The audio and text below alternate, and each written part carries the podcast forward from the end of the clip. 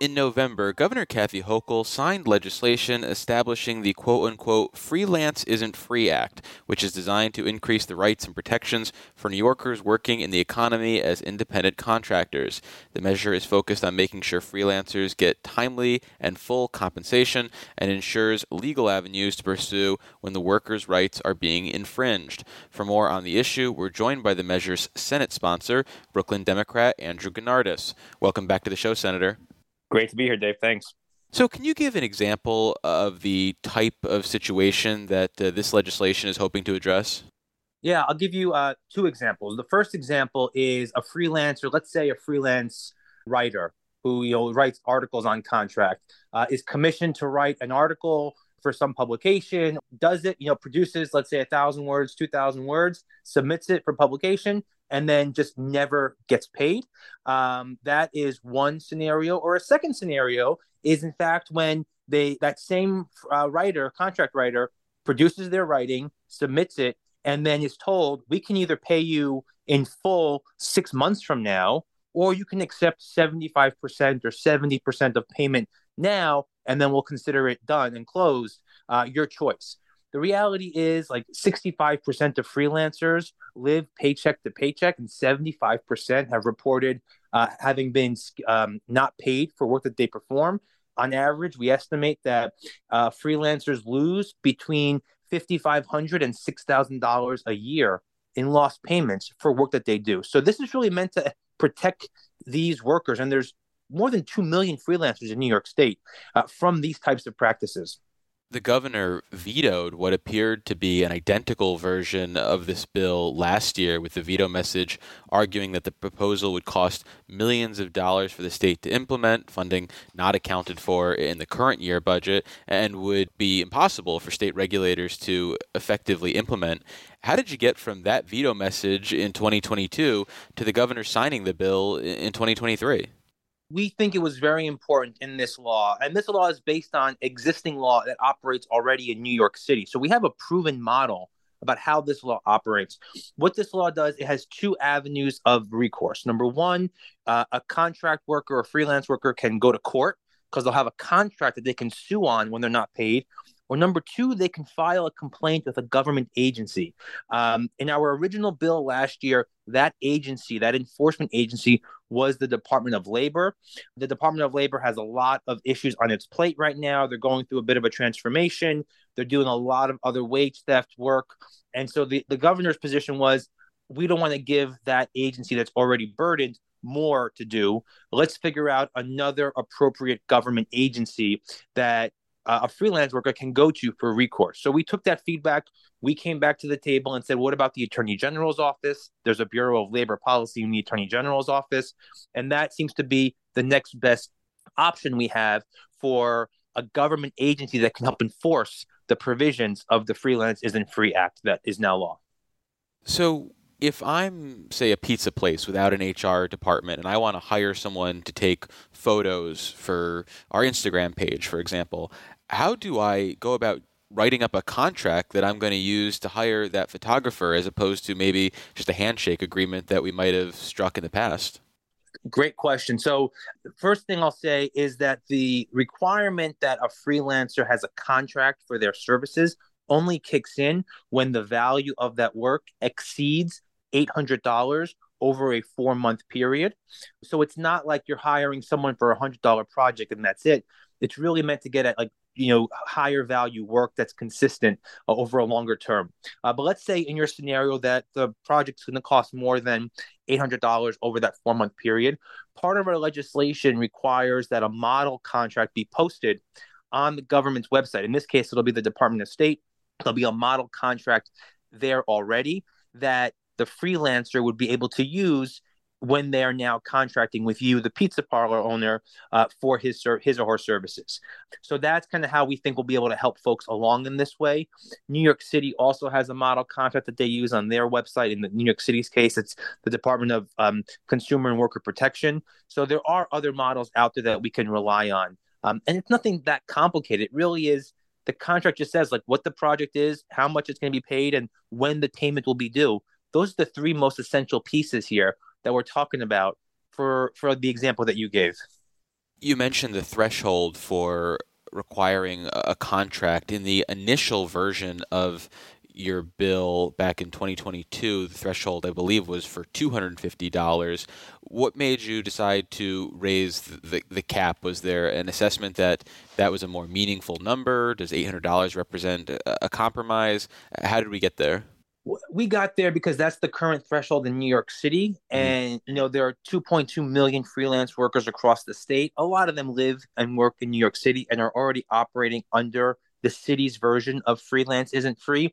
And so, for consistency purposes across the board, uh, and we don't want to cause more confusion for folks, we thought, you know, after thinking about some more, it made more sense to have it be more consistent so that city and state law are the same here. And we're not creating kind of conflicting or contradictory uh, legal rights for these workers.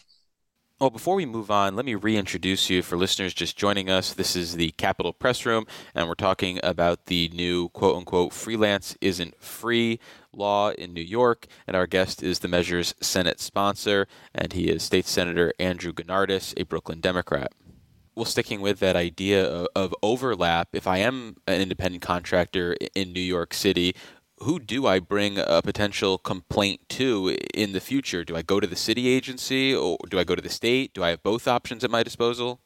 You have both options, but you have to elect one. So you can either, like I said earlier, you have two avenues of recourse. You can go to uh, a government agency, and that could be if you are a New York City freelancer, the Department of Consumer and Worker Protection, or you can go to the Attorney General's office. Um, either one, you elect one of those two, or you have the ability to take the contract that you signed that is signed for your services and when you are not paid and when the contract is violated go to court and sue for payment on that contract.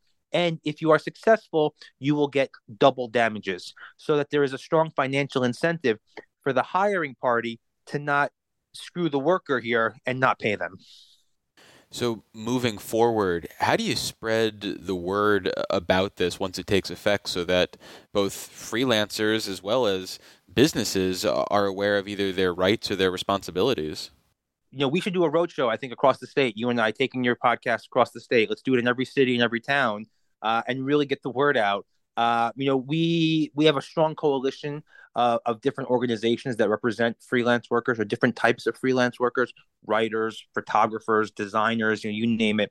Uh, they've been instrumental in building awareness for this campaign and for this law, and now they're doing the work to educate their members about this.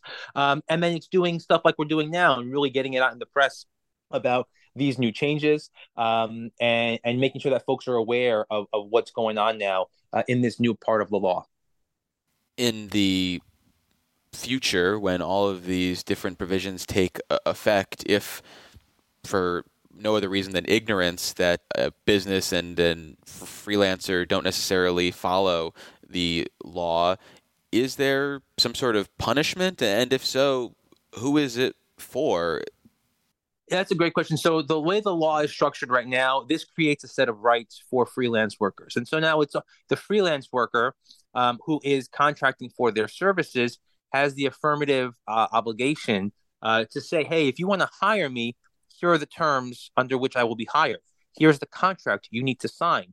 Uh, it really, we think that, and, based on how it's working in New York City, we think that really the worker in this case is empowered to set the terms of the negotiation and say, you want to hire me for a contract job? Here's the contract. Here are my payment terms. Here's the cost. Here's everything. You know and this is what you have to sign in order to make it official. Um, if the worker elects not to do that that is their choice. Uh, the default however under the law is that payment must be made within 30 days no matter what unless the contract says otherwise so if there is no contract a freelance worker can still be hired by a hiring party that party still must pay within 30 days uh, under the law. And so we think that it's set up in a way to really empower freelancers, but also give them a strong safety net so that if there isn't a contract, they still have a baseline of legal recourse on which to be able to recover their lost payments from. Well, finally, in the freelancer space, is there additional work that needs to be done in 2024 legislatively? And if so, is there anything that you're thinking about right now? You know, I think thinking about healthcare costs for freelance workers, because oftentimes they're paying for it on their own, is a really big issue that we need to give a lot of thought to. Uh, another bill that is on the governor's desk right now that I'm hopeful she will sign is a bill that will allow, will, will open up New York State's secure choice retirement program to freelance workers. Uh, right now, you know, secure, the secure choice program was enacted a few years ago. It's basically a low cost government run retirement program for workers in companies that don't provide a 401k or an IRA or whatever it might be through their employer. It's a government run option. It's almost like a, a public pension, but for private workers.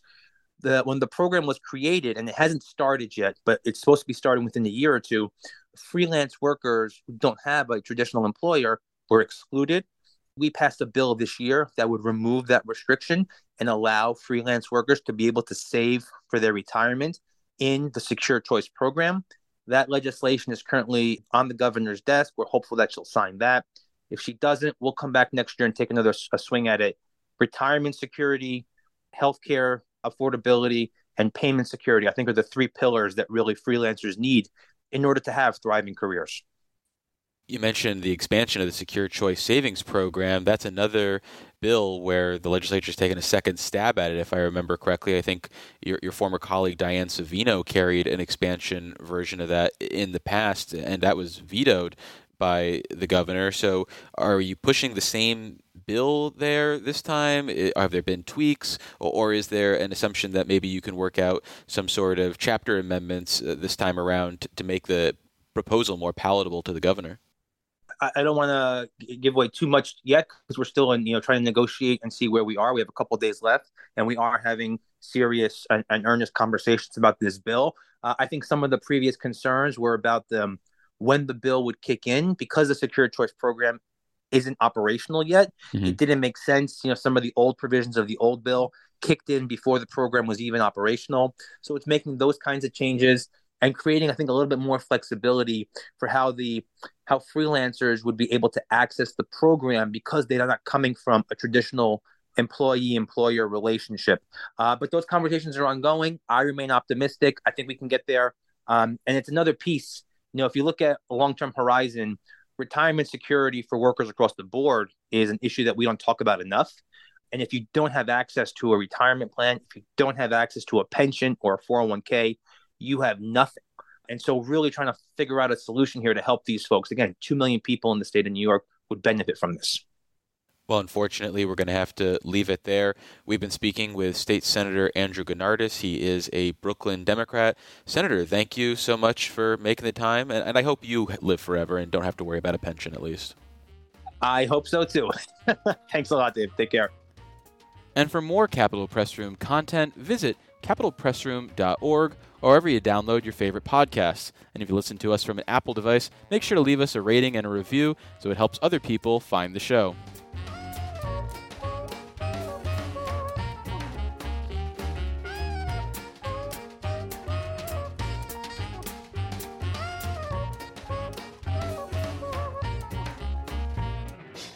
Support for the Capitol Press Room provided by the New York State AFL CIO, a federation of 3,000 unions fighting for working people by keeping New York State union strong. Visit unionstrongny.org for more information. Join us again for Capitol Press Room, a production of WCNY Connected, Syracuse.